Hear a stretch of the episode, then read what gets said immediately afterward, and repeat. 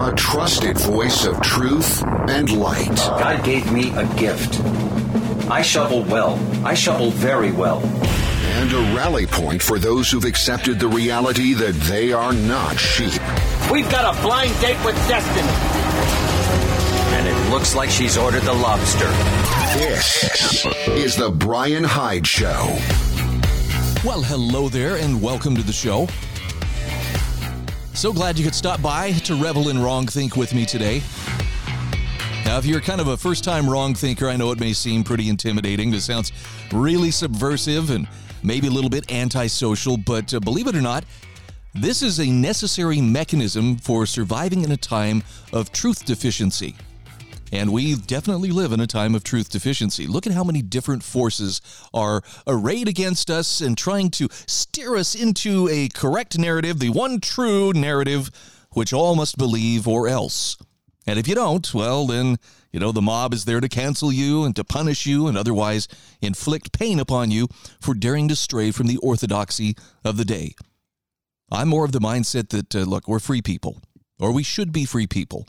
But you're only as free as those rights that you are willing to claim, use, and defend. So that right to think for yourself, that's one of the most important. And I'm here not to tell you what to think, but to encourage you to think as clearly and independently, and if necessary, to engage in as much wrong think as you need to make sure that you are the one calling the shots for what is real and what isn't. Again, I know it sounds subversive, but it's also kind of exhilarating. So, hey, let's charge on ahead. I want to thank a couple of my sponsors who have made this program possible day in and day out. They include MonticelloCollege.org, LifesavingFood.com, GarageDoorProServices.com, and also HSLAmmo.com. If you look on my website, thebrianhydeshow.com, you'll find a special link to each one of these sponsors. And if you need what they are offering, I would encourage you, please do business with them. Let them know that their message reached you. So I want to start with something kind of thoughtful today, and I've really come to count on Annie Holmquist over the years. She was the editor for intellectualtakeout.org. She has since moved on and is doing her own thing now, but I've subscribed to her Substack. I do recommend her as just a good, refreshing source of perspective on the world. And here's the topic that she has. Leaving a legacy through simplicity. Now, I don't, do you spend much time thinking about legacy? Okay, I've kind of been thinking about this of late, and I'm gonna get kind of personal before I share some excerpts from her essay. But sitting in the doctor's office with my mom, mom is getting up there in years. She has some health concerns and health problems, and we were talking with her doctor about one health concern in particular, and you know, possible things that we could do to mitigate it. And, you know, it was really sobering, and I found myself actually kind of having to, you know, wipe away a tear as I'm hearing her just discuss with her doctor, okay, and if I don't do anything about this, you know, basically how long do I have to live? And, you know, the answer, fortunately, wasn't, well, you know, he looked at his watch, I got about an hour here. No, it was actually a pretty good prognosis, but, man, I got to tell you, my mom's approaching 90 years old, and I am just not ready to grow up. I'm not. And so this is, it's something that I've seen coming for a long time, but it's got me a little bit reflective because, you know, it's clear. She's doing everything she can to get things in order, and I admire her and I love her for doing that. But it's still just one of those, this is one of those turning points in life, and sadly, this is where we find ourselves. So I'm thinking a little bit about her legacy. I'm thinking about my own legacy. This has been, you know, on my mind.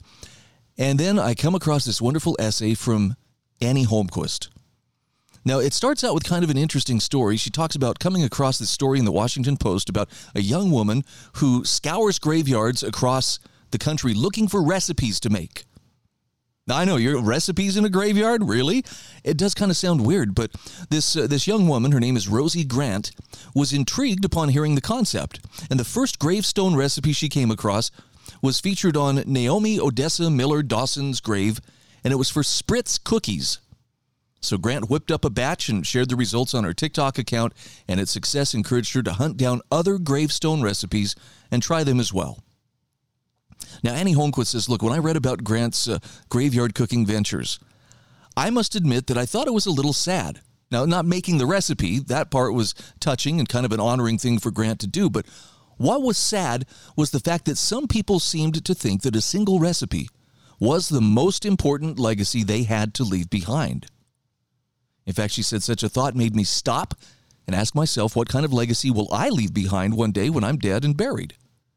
Do I want my legacy to be as simple and small as a recipe on a gravestone, or do I want it to be much bigger, a legacy that touches people personally, makes them better individuals, even encourages some to go on and impact the world at large? Now, Annie Holmquist says, I suspect most of us would automatically choose the latter. I mean, who doesn't want his life to count and make a difference? Forget that recipe on the gravestone. We're setting our sights on something higher and more worthy, we say to ourselves. But then she says, I read further in the article, and my perspective began to change, for in some cases, there was more behind these recipes than meets the eye viewing the gravestone. So take Kay Andrews, for example, whose gravestone recipe for fudge was another one that Grant made for her TikTok account. Kay's family described her as the most joyful, loving person who was always baking treats to give to others. Such food gifts, Kay's granddaughter noted, were how she really showed her love. So the fudge recipe from her gravestone may look like the only legacy Kay leaves behind, but in reality, her legacy was what she did with that fudge. She poured her time and energy into making something enjoyable and then gave it away with her love. She made others feel special and wanted through simple actions and gifts. Now, Annie Holmquist says we only have her fudge recipe to look at on this side of eternity, but who knows what we'll find on the other side. The fact is, those simple actions that she faithfully did may have made an enormous impact for good. 19th century writer Elizabeth Rundle Charles captured how small faithful actions can make for a huge impact for good in her poem, The Child on the Judgment Seat. And that poem reads, Go back to thy garden plot, sweetheart. Go back till the evening falls, and bind thy lilies and train thy vines till for thee the master calls. Go make thy garden fair as thou canst. Thou workest never alone. Perhaps he whose plot is next to thine will see it and mend his own. And may the next copy his, sweetheart, till all grows fair and sweet. And when the master comes at eve, happy faces his coming will greet.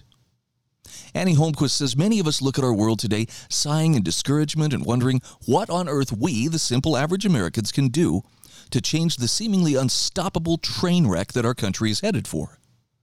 We're too ordinary to make a big difference, we murmur to ourselves. But she says, what we forget is that the simple, faithful, heartfelt acts of love and kindness that truly make the difference in this world, those are what counts.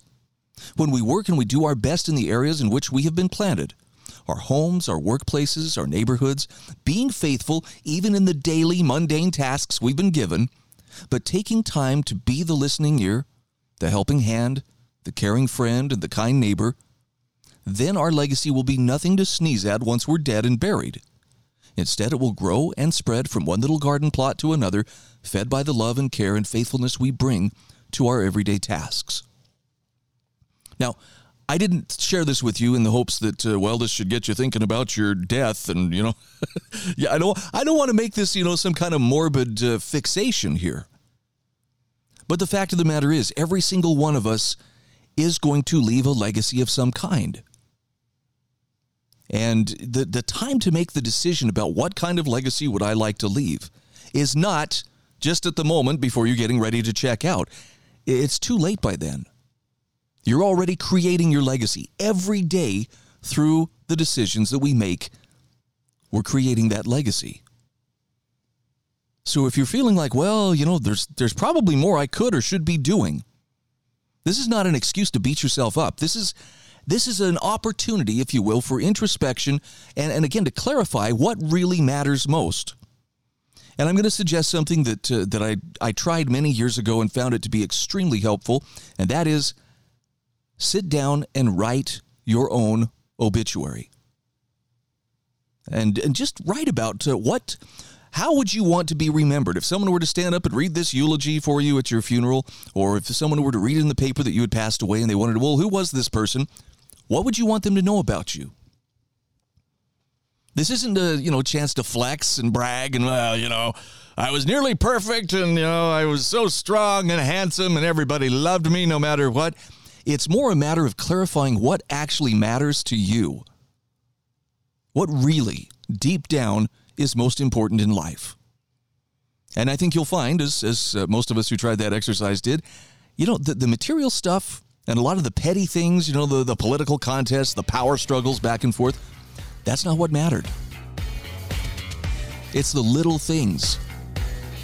And it's the more often than not, the people who joined me in this exercise of writing our own obituaries found that if I want to be remembered for anything, I want to be remembered for actually helping people around me, lifting people around me in a way that left them feeling better equipped to face life. This is The Brian Hyde Show.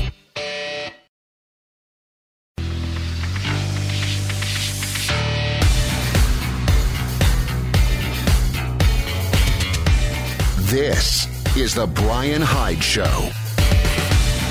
Welcome back to the show. Thanks again for joining me to revel in wrongthink today.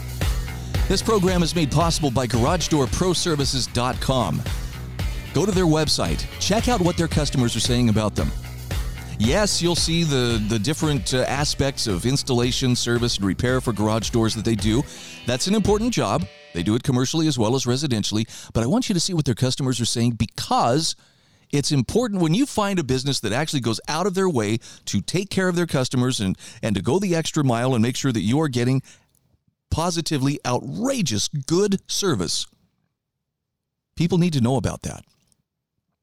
And I'm confident as you look at the reviews at GarageDoorProServices.com, you're going to see that, boy, if you have a need for garage doors in St. George, Cedar City, Mesquite, Colorado City, that beautiful little corner of color country, these are the folks you want to talk to. GarageDoorProServices.com. Well, let's jump right in here. I guess I'm gonna take on something here that has been on my mind, and that is one of the downsides of human nature is we often fail to learn from our mistakes. And there's sometimes I've had to make a mistake, you know, multiple times before I finally got it through my thick head that, okay, this is not working. One of the biggest mistakes that I feel like collectively we seem to have failed to learn from is that the people who locked us down are perfectly willing to do it again. In fact, I've got a great article here from Jeffrey Tucker. Pick this one up off intellectualtakeout.org. The Lords of Lockdown, he says, barely escaped their worst possible fate, namely that the topic would become the national and international source of scandal that it should be. And let's add the vaccine mandates here too. Even if such had been morally justified, which they were not, there's absolutely no practical reason for them at all. Jeffrey Tucker says to have imposed both of these within the course of 1 year with zero evidence that they achieved anything for public health and vast amounts of unfolding evidence that they ruined life quality for countless millions, that qualifies as a scandal for the ages. It was in the U.S., but also in nearly every country in the world but a few. So he asks, might that have huge political implications? One would suppose so. And yet today it appears that truth and justice are further off than ever. The most passionate of the anti-lockdown governors, those who never locked down or opened earlier than the rest of the country, won on their record. Most of the rest joined the entire political establishment in pretending that all of this is a non-issue. Now, tragically, this tactic seems to have worked better than it should have. Meanwhile, he says, here are a few points to consider. The U.S. government, through the Transportation Safety Administration, has signed yet another order extending the ban on unvaccinated international visitors until January 8th of 2023. So that means no person who has managed to refuse the shot is allowed to come to the U.S. for any reason. This is 30% of the world's population, banned to even enter the U.S. on their own dime. Now, something like this would have been inconceivably illiberal 3 years ago and been a source of enormous controversy and outrage, but today, the extension barely makes the news. The Biden administration has once again extended the COVID emergency declaration another 90 days, which continues to grant government vast powers without congressional approval. Under a state of emergency, the constitutional structure of the U.S. is effectively suspended, and the country remains on a wartime footing. This announcement was not controversial, and like the above, it barely made the news. Many colleges and universities and other schools and public agencies continue to enforce the vaccine mandate even without any solid science behind the approval of the bivalent shots or any real rationale behind the push, given that most people have long ago been exposed and acquired natural immunity.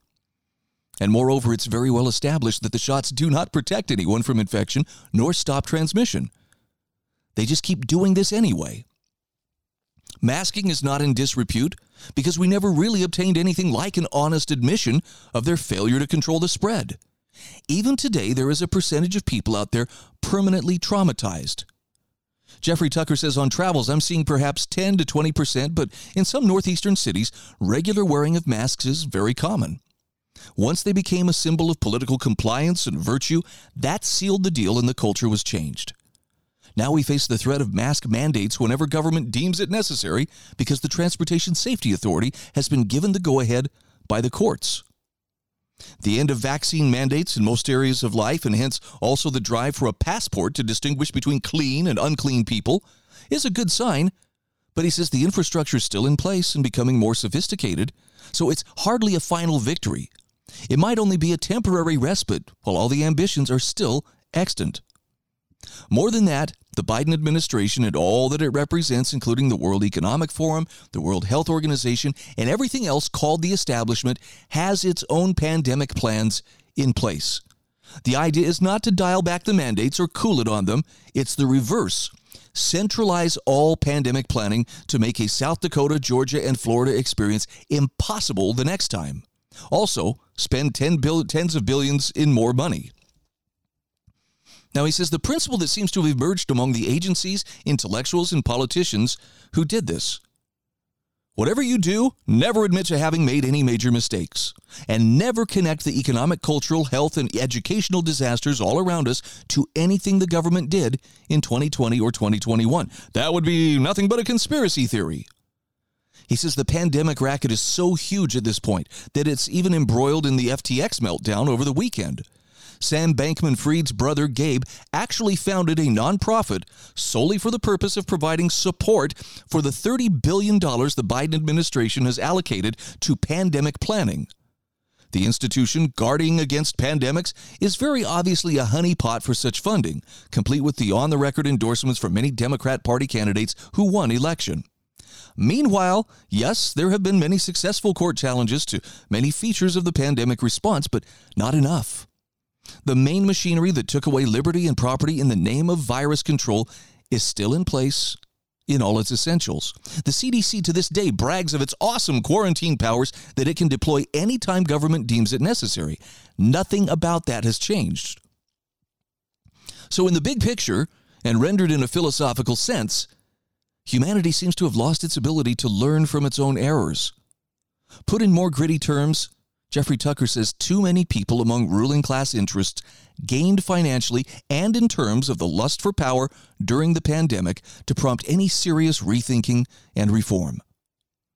In any case, he says that rethinking and reform is now put off for another day. Anyone seriously considered about the future of humanity and the civilizations it built must throw themselves into the long-term battle for truth and reason. That will require that we use every bit of what remains of free speech and the remains of the longing for integrity and accountability in public life. The group we have come to call they want a demoralized population and a silent public square. We cannot allow that to happen. I know you were probably hoping, well, maybe there's some good news here, but that's not good news. And his conclusion is correct. When Jeffrey Tucker says they will lock you down again, it appears to me that they are just, the establishment, the lockdown people, the people who want control, are looking for whatever reason. What? RSV is on the uptick? Well, we better look at this and maybe, what, the flu is back after a 2-year hiatus? Well, maybe we need to consider a lockdown or something. They tasted a little bit of what it was like to have almost absolute authority. And they liked it. And I really had hoped, sadly, It was in vain. I really hoped that enough people would still remember and would let that guide their votes to take the power away from those people who inflicted the lockdowns and the mandates and all the division on us over the course of the last 2.5 years. But they didn't. And I'm not looking to lay blame so much as just observing that I don't know if people were afraid to step outside of the boundaries of approved opinion. I don't know what it is. Maybe they allowed themselves to be gaslighted into believing, well, it really wasn't that bad. All I know is I was fortunate enough from the very beginning of the lockdowns to recognize the potential for danger. And that recognition, I think, is being proven out here. I'm not so much beating my chest to say I was right as to say we saw this coming. This is the Brian Hyde Show.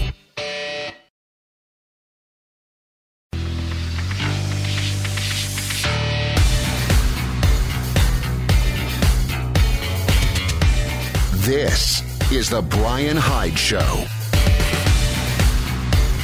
Hey, welcome back to the show. Oh, I got a doozy of an article to share with you. I know that wokeness is being pushed on us from a lot of different angles right now, and it's refreshing to get a break every so often. So I'm including in my show notes today an article from Alexander Riley. This is from intellectualtakeout.org, a rare exception to the 24/7 woke rule at NPR. And he's, Alexander says, look, there are probably more than a few Americans who can remember back when NPR endeavored to speak to and for a much larger piece of the public than it does right now. In fact, he says, I was once a regular listener back in the days of Garrison Keillor, who was unpersoned by #MeToo a few years ago. And, of course, the Magliozzi brothers, who had that hilarious show of automotive fix-it tips. But the audience differed from today's urban progressive NPR crowd in that at least some listeners had seen underneath a car's hood once or twice. But in recent years, he points out, NPR has descended into full-blooded wokeness.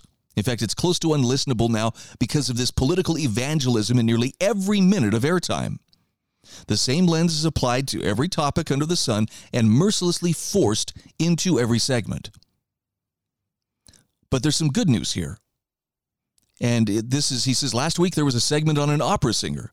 And he thought, well, that's outside the realm of expectation, but why would they be paying any attention to an obviously elitist art form that's opera when there's so much woke contemporary music to talk about?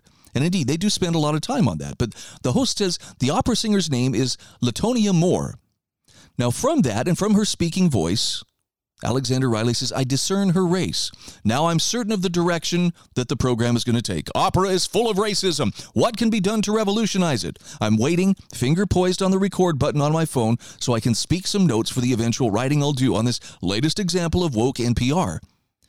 But he says then, Ms. Moore gloriously refuses to play the game. The host is a new person at NPR, Layla Fidel. She's an immaculately politically correct Arab Muslim woman who grew up in Saudi Arabia and Lebanon. Fidel tries mightily to get Moore to go where she wants. Isn't it difficult to participate as a black woman in an art forum so, ick, European?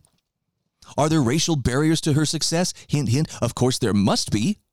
What does she think of white singers playing the role of non-white characters? Harmful in every conceivable way, yes?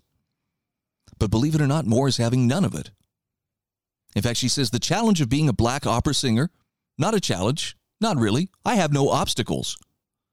Now, Alexander Riley says, okay, I'm listening intently now. The art form is what matters, she says, and anyone with the performative and vocal chops can do any role. In the interview, Moore also talks about members of her family trying to move her away from opera and back into jazz where she had started. They said, you'll be more successful in jazz. You'll go further. But she says, I didn't care, you see, because when it came down to it, what was going to give me fulfillment? And even as a teenager, as an 18-year-old, I knew this. I said, this is what I'm supposed to do. I feel it in my bones. Now, Moore continues. I don't know. When I started into opera, I really didn't think about the fact that I was black. That didn't matter to me at all because my whole idea was becoming this chameleon and being, someone Italian, being a 15-year-old geisha in Nagasaki, Japan. For me, it didn't matter what my skin was because this is an art form that's based on suspension of disbelief. Now, Fidel made one last courageous effort to get Moore away from this thought crime, but we live in a world where skin color comes up so often because of the history and because of the world where a lot of these operas were written. Here's Moore's response. She says, "I'll tell you this, very little causes me offense. I don't take my preconceived notions and judgments and prejudices and bring them into the opera house or into any form of art because that means you're not embracing it." Wow. Now, Alexander Riley says, God bless Latonia Moore. She has made a new fan. But he says, lest you think this is anything more than a rare exception to the rule at NPR, I'd suggest tuning in at any random time for a few minutes to see what's going on. So he says, I did that as I was drafting this article and found a hilarious textbook case of pot meet kettle on All Things Considered, as two female hosts, voices dripping with sniffy disdain, describe terrifying right-wing conspiracy theorists on tour. Nothing like a little moral preaching about dangerous conspiracies from an organization that endlessly tells its listeners how fearful they should be about non-existent horrors like an epidemic of police violence against unarmed and non-resisting black men. Never fear, loyally woke NPR listeners. He says it's a near certainty that work is underway to make sure that what happened in the Latonia Moore story doesn't happen again. Now, this may be a small thing, but I'll tell you, I'm encouraged to when someone, not in a combative way, but just matter-of-factly stands up to, the prodding of the woke. Well, of course, we're here to talk about the horrible oppression and racism you must have suffered. Well, I haven't suffered that. But of course you are. You're a woman of color. Why, of course you... It really is. It's political evangelizing. And it's what makes so much of legacy media just unviewable and unlistenable and unreadable. Anyway, I just wanted to share that one with you because it's such a great exception, a bright spot amidst an otherwise pretty dark area. Now, speaking of the woke, got to share with you the Z-Man's latest column on the rise of the spiteful mutants, which explains why we see so much of the craziness that has been normalized of late. The Z-Man, writing for Taki Magazine, T-A-K-I, Taki's Magazine, says anthropologist Peter Frost and population geneticist Henry Harpending, authored a paper back in 2015 arguing that promiscuous use of the death penalty had a eugenic effect on the English population. Now, specifically what they were talking about was by removing at least 2% of the population each year, those prone to violence, the overall population became dramatically less violent over time.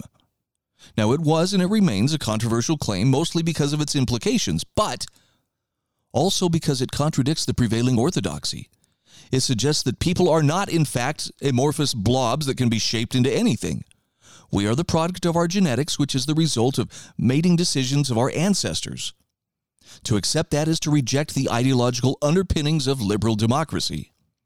Others have argued the Black Plague disproportionately removed the stupid from the European population. Now, there is a correlation between IQ and health, so it stands to reason that the plagues will hit the stupid harder than the smart. Remove enough stupid people from the population and the average IQ rises. This could explain why Europeans suddenly rocketed ahead of the rest of the world. Of course, the same argument could be made on behalf of the death penalty. Generally, criminals are of below average intelligence, and if your policy is to remove criminals from the breeding stock via the hangman, you'll inevitably be removing far more stupid criminals than smart ones. In other words, the death penalty probably helped raise the overall IQ of the population. A population that is smart and peaceful will be more successful than a population that is stupid and violent. Now, he says we only have to compare Finland with Somalia to see how this works in our own age. Somalia has an estimated average IQ of 67, while Finland comes in at 101. Even assuming measurement errors, the gap is massive, and it shows in the results on the ground. Not only can a smart and peaceful people be more successful in the material sense, but they can also be more trusting, which means they can take risks. In a world full of predatory criminals, no one can trust anyone outside of family. On the other hand, a world free of predatory criminals is one where you can trust everyone. Therefore, the decline in violence in Europe had to come with an increase in social trust. In a high-trust society, you can take risks like trying to invent a better plow or a better way to preserve food. You can also question official orthodoxy without fear of being killed, so new ideas get room to breathe. European people made the modern world because they reward improvement. If you can produce a better way, even if it offends a rich person, you will be rewarded. Now, what all of this points to is that within every human population, there is a defect rate. And those defects have consequences. Now, some of the defects turn out to be harmless, like stupid people who can be employed in simple labor. Other defects can be quite harmful, like murderers and rapists. As evolutionary psychologist Ed Dutton points out, some of these defects result in spiteful mutants. Isn't that an interesting term? Spiteful mutants are the men in dresses demanding everyone pretend they are some third sex rather than a lunatic. These are the feminists who make war on the normal sexual relations of society. These are the people policing speech online and inflicting diversity, equity, and inclusion programs. They're also spiteful mutants. These are the human defects slowly making life impossible in Western countries. Now, Professor Dutton points out we used to have social mechanisms for minimizing the impact of human defects. The death penalty is the extreme example, but social pressure reduced mating opportunities. The scold's bridle was to control what we now call feminists. Of course, most of what we think of as feminists were called witches in the past and burned at the stake. Now, I got to tap the brakes here because we are up against a break of our own, but we'll come back to the Z-Man's article here on the rise of the spiteful mutants. By the way, I'm not a fan of the death penalty. It's that I don't trust the state to be making those kind of decisions. I do believe, though, if a person is experiencing, violent crime, someone is victimizing them, they should have skill at arms and sufficient responsibility to end that threat. This is the Brian Hyde Show.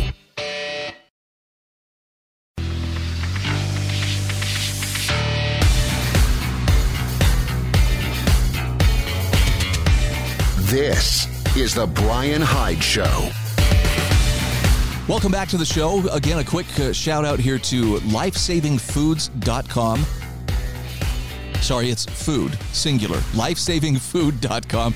At any rate, there is a link in my show notes. You can click on it. It'll take you directly to their website.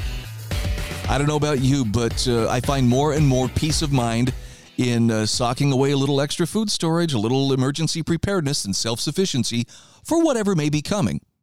Worst case scenario, yeah, we get to go camping or we get to use it under the best of times.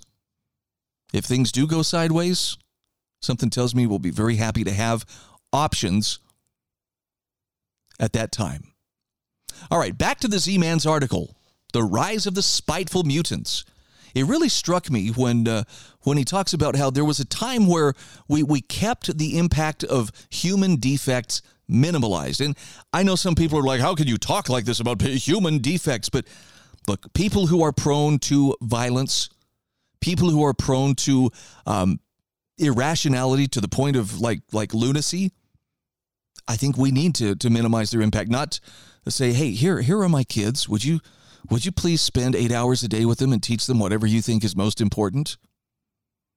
Maybe I've seen one too many libs of TikTok videos, but there are some really interesting activists and groomers out there. And I don't mean groomers in the sense that, well, they're just grooming the kids for sex. They're grooming them to become young socialists, who will rise up with the incoming socialist regime.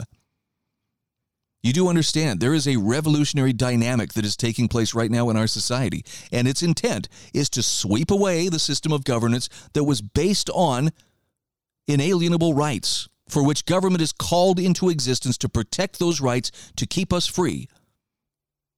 The socialists don't want that. The collectivists do not want this. And they know that they have a captive audience in kids. But I digress. Back to Rise of the Spiteful Mutants. The Z-Man says, because we have systematically dismantled these mechanisms for minimizing the impact of human defects, we are now being overrun by them.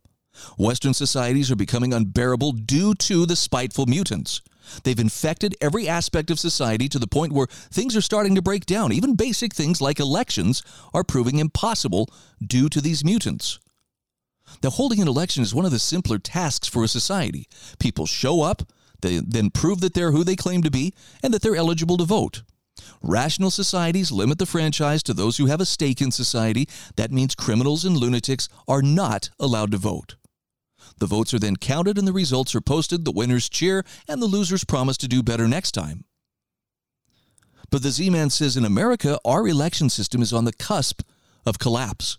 States like Arizona and Nevada are now unable to count the votes. Fraud is so rampant that no honest person thinks the results are on the level. Pennsylvania supposedly voted for a brain-damaged hobo to be their senator. Joe Biden has severe dementia, and we're supposed to believe he's the most popular man since Jesus. This is just one recent example of the alarming impact of these misfits and deviants who now stalk every aspect of society. The COVID hysteria was driven by spiteful mutants demanding attention from the rest of us. The holidays are approaching, and every normal American is now preparing to deal with the kooky aunt or the nutty uncle who ruins every family get-together with their crazy politics. The various claims made by evolutionary psychology with regards to the impact of things like the death penalty are far from proven. In fact, they'll probably never be fully tested because we lack the data. What these claims do provide is a useful framework for explaining the rise of Europe starting around 1500. They help us shape the narrative and make further research more productive. They also help us understand the current crisis. The forces that increased the stock of human capital in Europe are now in reverse. Instead of reducing the proportion of defective people, social forces are now increasing their numbers. I would actually use the term they're recruiting for those numbers. As in like recruiting kids. Hey kids, what do you think? Are you really a boy? Are you really a girl? Let's explore this. Like the inflection point in 1500, says the Z-Man, when European progress suddenly turned upward, we are approaching an inflection point where things suddenly turn much worse. This will not end well. I mean, look, if you speak out today and you say, you know, I don't really think it's a great idea to be taking your kids to some gay pride festival or to some drag queen story hour or drag show in the park. And there are those who adamantly, oh, Brian, it's just, you know, inclusiveness, and we've got to be kind, and we've got to be accepting of all these things. Well, okay, well, as your kid is sitting there doing the dildo ring toss, you know, and trying to throw rings onto a big stack of rainbow-colored dildos, help me understand how that's appropriate for children. And, you know, well, it's just family, it's just different strokes for different folks. I'm sorry, but that's degenerate.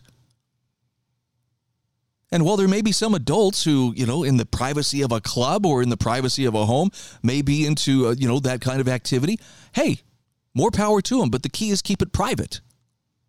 Why do we have to drag kids into this? I know, I sound like an old, you know, scold, an old prude. No fun allowed. There's no fun allowed. But this isn't just about having fun. And it's not just about, I just want to express myself in a way that's different. I see something much more sinister in that this is being directly aimed at children. And what makes it sinister is it's aiming at young minds that are not fully formed, that are still trying to work through the confusion of figuring out who they are and how the world works. And they're being brought into the ranks of degeneracy and told this is not only good, it's normal, but yeah, go up there and tuck a dollar bill into that drag queen's, you know, G-string. And let's sit back and laugh and clap as they spread their legs and gyrate for us and shake their stuff in our faces. I'm just trying to imagine what kind of common sense could exist in such a situation like that. And the only answer I have is it can't. But I promise you, for saying such a thing like this, I'm considered the odd man out. I'm considered a bigot. I'm considered unreasonable or irrational, or worse yet, you'll have people gaslight you and say, well, Brian, this isn't really happening anywhere. No, it certainly is. It's not only happening, but people are vigorously defending it as if it's a good and normal thing. Now, you got to understand, I'm not saying we need to find purpose in going to find people who are different than us and making them feel bad or persecuting them. I think the best thing that we can do is, for people who are determined to act out in degenerate ways, is leave them alone. Let them have obscurity rather than attention, and especially our kids' attention. But somehow wokeness has shifted the burden to, you know, the person who is against these kind of things is considered, you know, de facto a bad person. Well, you if you don't support this, well, you must just be filled with hate and rage. No possibility I could be filled with some common sense, perhaps? Or concern for where this leads? Look, I'm not a historian. I'm not any kind of a PhD who can tell you this is what my extensive study has shown. But I know that there have been enough people over the course of humanity, and I'm talking billions of man hours spent thinking about and millions of lives who've applied themselves to searching out what works and what doesn't. And there's a very clear pattern that emerges as you look back over human history. And that is the more society practices self-restraint, in other words, channels their libido in a productive direction, for instance, insists upon accountability in one's sexual behavior. Guys, especially, they're looking at us and saying, don't go out there and father a bunch of kids and just, you know, go parading off, you know, somewhere else to, you know, sow more wild oats, but be responsible. Marriage, by the way, is the institution that really compels that responsibility. But the more a society has self-control, the higher that society can rise because they're not spending all their time just chasing after pleasure. Now, conversely, this is according to British anthropologist J.D. Unwin, societies that make pleasure-seeking their top priority go into decline without exception. He studied, I believe it was 85 or 86 different societies, all sizes, primitive and advanced, you know, ancient as well as modern, from, you know, the Romans and the Sumerians down to little South Sea, you know, South Pacific Island societies. And the pattern remains the same. When people make pleasure-seeking their highest priority, it ultimately leads them to a baser existence. They decline rather than ascend in terms of their advancement academically, scientifically, artistically. Now, again, I'm not trying to tell people, you know, you shouldn't have any fun. If you're not miserable, you're not doing it right. But we sure have a lot of people who seem to think that, you know, this is the one true way, and they do not brook any type of dissent. I'm just suggesting that maybe they don't really have our best interest in mind. In fact, if someone wanted to undermine and destroy a society, that's the focus that they should be pushing. Hey, everybody, it's all about me. It's all about narcissism. It's all about pleasure. And then watch society come apart like a soup sandwich. This is The Brian Hyde Show.